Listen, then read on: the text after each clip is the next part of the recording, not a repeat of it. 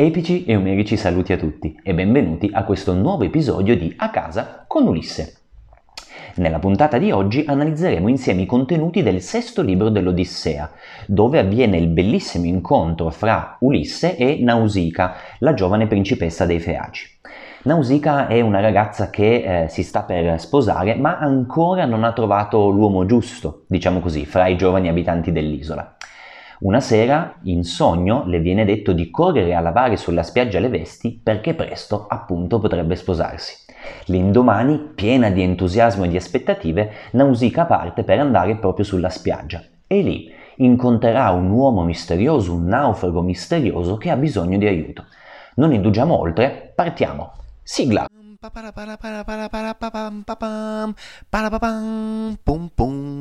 All'inizio del sesto libro Atena si reca dai Feaci e quindi il poeta, il cantore, ne approfitta per fare un breve excursus sulla storia di questo popolo. Dunque, inizialmente i Feaci vivevano insieme ai Ciclopi, perché eh, sia alcuni dei ciclopi sia il fondatore, diciamo così, dei Feaci, Nausito, erano entrambi figli di Poseidone. Soltanto che a un certo punto, stanchi delle violenze e delle inciviltà dei ciclopi, eh, i Feaci si erano allontanati, guidati proprio da Nausito, ed erano arrivati a Scheria, l'attuale isola sostanzialmente dei Feaci. I Feaci vivono in una sorta di bolla perché non ricevono mai visite dal mondo esterno, sono protetti da Poseidone.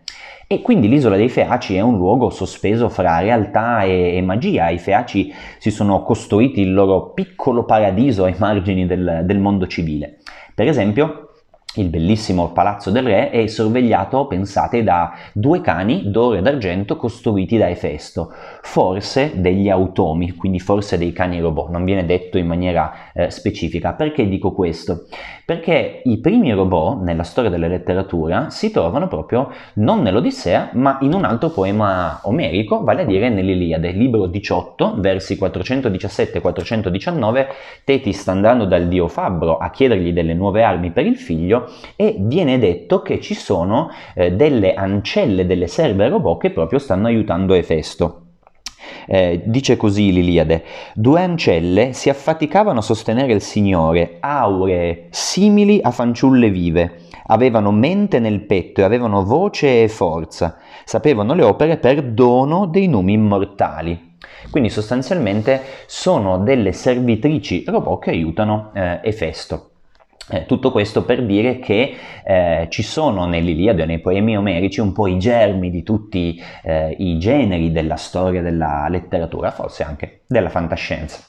Tornando all'isola dei eh, Feaci, eh, possiamo dunque dire che eh, Scheria è un'isola eh, senza nemici, senza violenza, è un'isola anch'essa ricca di giardini meravigliosi, dove tra l'altro le persone possono girare liberamente senza paura alcuna. Dopo questa piccola parentesi sulla storia dei Feaci, Atena appare dunque in sogno a Nausicaa, prendendo le sembianze di una sua amica, e la esorta ad andare al fiume che si trova vicino alla spiaggia a lavare le vesti perché presto appunto potrebbe eh, sposarsi.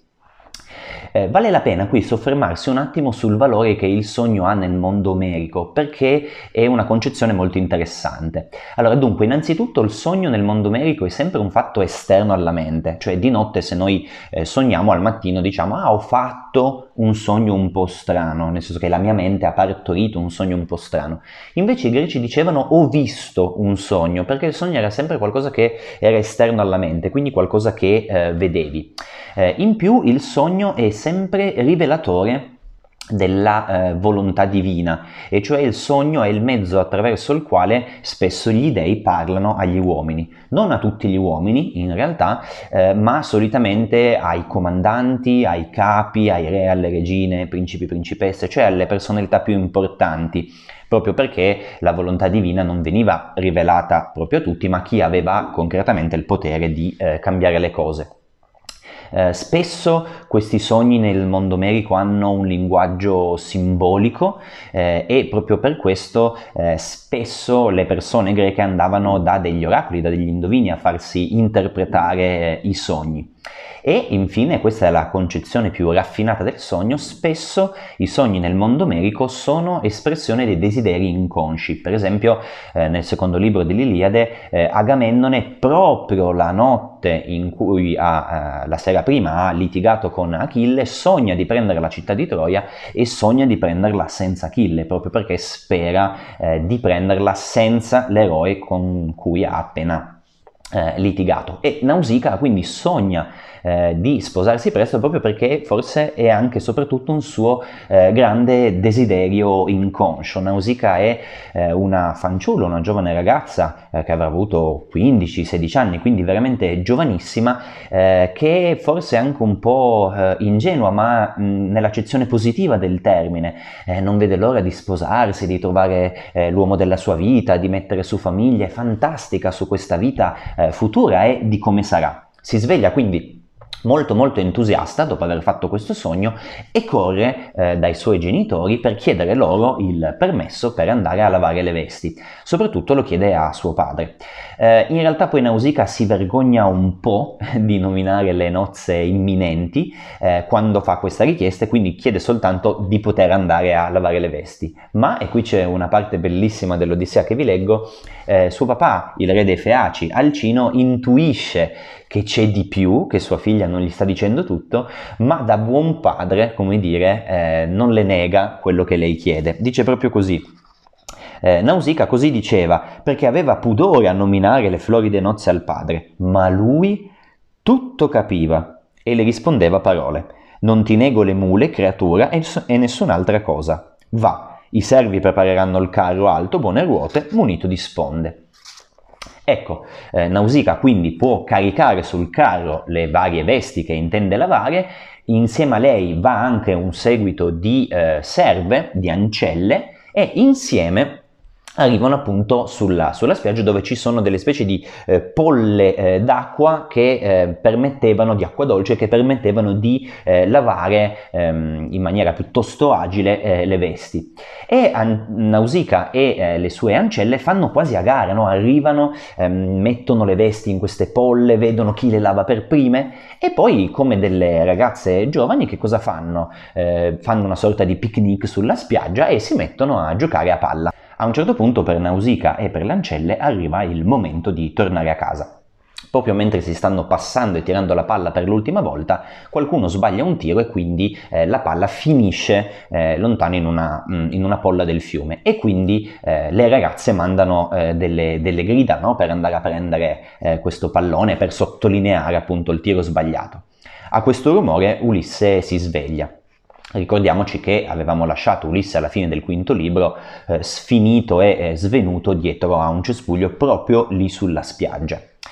Ulisse non sa dove si trovi, non sa se sia la terra di amici o di nemici, l'unica cosa che sa è che ha un disperato bisogno di aiuto e decide quindi di andare a eh, chiedere soccorso alle, alle ragazze. Si fa forza, e eh, esce dal suo nascondiglio coprendosi eh, le vergogne con un ramoscello. Ora, immaginatevi un gruppo di ragazze giovani alla vista di un uomo che sbuca da dietro a un cespuglio, eh, sfinito, eh, sporco, incrostato di sale e di alghe, nudo, con un solo un ramoscello che appunto gli copre la vergogna, scappano tutte urlando. L'unica che rimane e che resta ferma è Nausicaa, perché Atena le infonde coraggio. Ulisse eh, riflette un attimo perché è indeciso se avvicinarsi e fare il gesto del supplice oppure parlarle da lontano. Solitamente i supplici, quando volevano richiedere una grazia o un favore, si avvicinavano a una persona e abbracciavano le ginocchia di quella persona. Ecco, Ulisse pensa che se lui, che è un uomo nudo, va vicino a una ragazza giovane e le abbraccia le ginocchia, quest'ultima potrebbe fraintendere. E Ulisse non vuole in nessun modo spaventare Nausicaa, così decide di parlarle da lontano. Ed è questo uno dei frangenti in cui emerge la metis di Ulisse, e cioè questa sua capacità di dire al momento giusto le parole giuste alla persona giusta. E il suo discorso ce lo leggiamo e lo commentiamo insieme. Siamo ai eh, versi eh, 149 e seguenti. Dice Ulisse a Nausicaa, Io mi ti inchino, signora, sei una dea o sei una mortale? Se tu sei una dea, di quelli che il vasto cielo possiedono, Artemide certo, la figlia del massimo Zeus, per bellezza e grandezza e figura mi sembri. Ulisse parte con un complimento. Ovviamente non lo sa, sinceramente Ulisse non sa se è di fronte a una dea o a una mortale. Ovviamente la prima dea che viene in mente a Ulisse, che è circondata solitamente da un seguito di ninfe, di ancelle femminili, è proprio eh, Artemide. Eh, e quindi la paragona subito a questa dea. Ma poi aggiunge, se tu sei una mortale, di quelli che vivono sulla terra, tre volte beati il padre e la madre sovrana, tre volte beati i fratelli, perché sempre il cuore si intenerisce loro di gioia, in grazia di te, quando contemplano un tal boccio, un tal bocciuolo muovere a danza. Ma soprattutto, beatissimo in cuore, senza confronto, chi soverchiando coi doni ti porterà a casa sua. Mai una cosa simile ho veduto con gli occhi, né uomo né donna, e riverenza a guardarti mi vince. Beh, non c'è dubbio. Qui Ulisse innanzitutto ci sa fare con le parole. Immaginatevi questi bei complimenti che vengono proprio fatti a Nausicaa. Ulisse è furbo perché intanto in maniera implicita le sta facendo capire che non tutti sanno parlare così, cioè se lui parla così vuol dire che è qualcuno di un certo rango e di un certo livello. E poi guardandola, capendola, vede che, Uli, eh, che Nausicaa è in età da marito, non sa se sia ancora sposata oppure no, azzarda una, come dire, il fatto che magari possa eh, sposarsi a breve e indovina e dice tre volte beati la madre, il padre eh, e i fratelli, ma soprattutto beato chi ti sposerà e poi continua raccontandole una, un, un, episodio, un aneddoto eh, che le fa capire, eh, in modo tale da far capire a Nausicaa che lui non è di nuovo uno qualunque, perché dice... In Delo una volta così, eh, presso l'area di Apollo, vidi levarsi un fusto nuovo di palma. Sì, giunsi anche là e mi seguiva innumerevole esercito, via in cui mi era destino avere tristi pene. Così, ammirandolo, fui vinto dal fascino a lungo, perché mai crebbe tale pianta da terra. Come te, donna, ammiro e sono incantato e ho paura tremenda ad abbracciarti i ginocchi, ma duro strazio mi accora. Quindi sostanzialmente dice io ho fatto questo viaggio ad Elo e avevo al mio seguito un innumerevole esercito. Non tutti potevano viaggiare ad Elo e non tutti potevano avere come seguito un innumerevole esercito. Ulisse in maniera delicata ma comunque chiara, le sta facendo capire che lui non è un marinaio qualsiasi, eh, uno qualsiasi, molto probabilmente è un principe o un sovrano. E continua con il farle questi complimenti.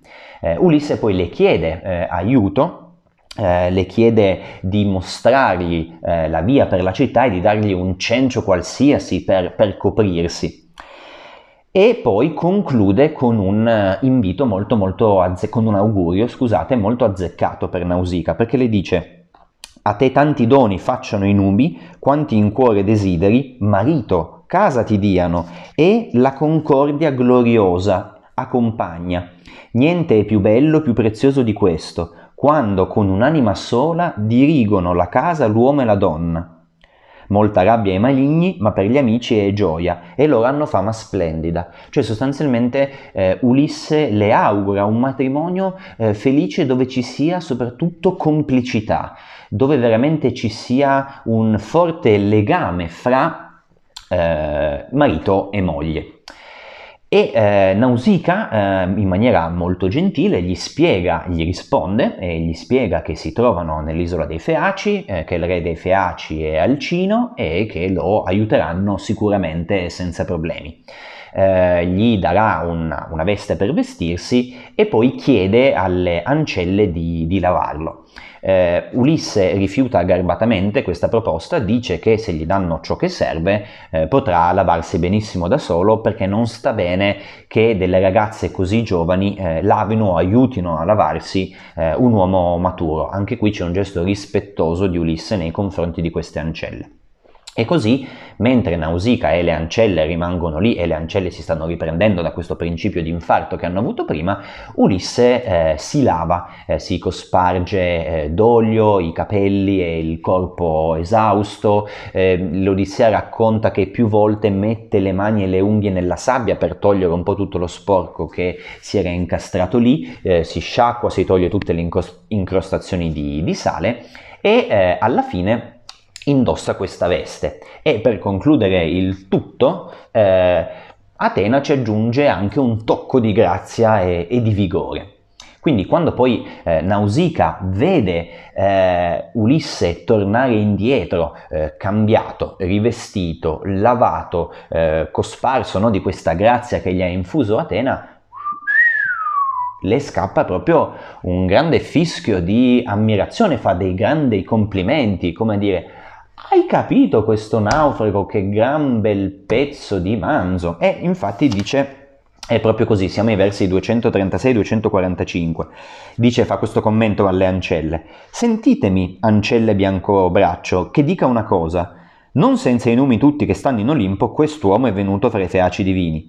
Prima, devo essere sincera, mi era sembrato che fosse brutto davvero, ma ora somiglia ai numi che il cielo ampio possiedono. Ah, se un uomo così potesse chiamarsi mio sposo, abitando fra noi e gli piacesse restare. Su, date all'ospite ancelle da mangiare e da bere. Eh, e a lui beve e mangiò, Odisseo costante e glorioso, avidamente da molto tempo era digiuno di cibo. Eh, quindi sostanzialmente dopo che Ulisse si è lavato, si è rivestito, dopo che ha ricevuto questo gran bel complimento di Nausicaa, mangia e beve, cosa che non gli succedeva da giorni. A questo punto Nausicaa, le ancelle e Ulisse eh, ritornano in città. Per un po' viaggiano insieme, poi a un certo punto Nausicaa fa una richiesta a Ulisse perché vuole evitare dei pettegolezzi, pettegolezzi della gente. Eh, facendogli questa richiesta però in realtà in maniera indiretta gli fa anche eh, dei grandi complimenti, in maniera un po' ingenua. Siamo ai versi 273 eh, e seguenti e dice eh, voglio sfuggire alle chiacchiere amare, non voglio che nessuno mi sussurri alle spalle, sono molto sfacciati tra il popolo.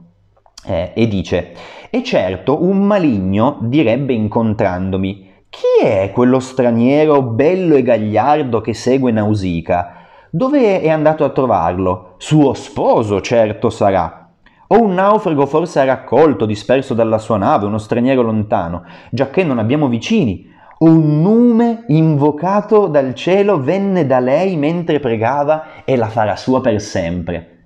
Qui è Nausicaa no? che parla e eh, cerca di spiegare a Ulisse che vuole evitare i pettegolezzi no? degli, degli abitanti perché non vuole scontentare nessuno, ma così facendo rivela anche un po' quelli che sono i suoi pensieri ingenui da fanciulla. Allora, intanto di nuovo fa dei complimenti a Ulisse perché dice che è uno straniero bello e gagliardo, gli dice che potrebbe essere suo sposo, gli dice che è bello come un dio un Dio che magari Nausicaa ha invocato perché venisse giù dal cielo e la facesse sua, quindi anche proprio queste sue fantasie un po' da, da ragazzine infantili di un Dio che scende dall'alto, che viene e la fa sua per sempre.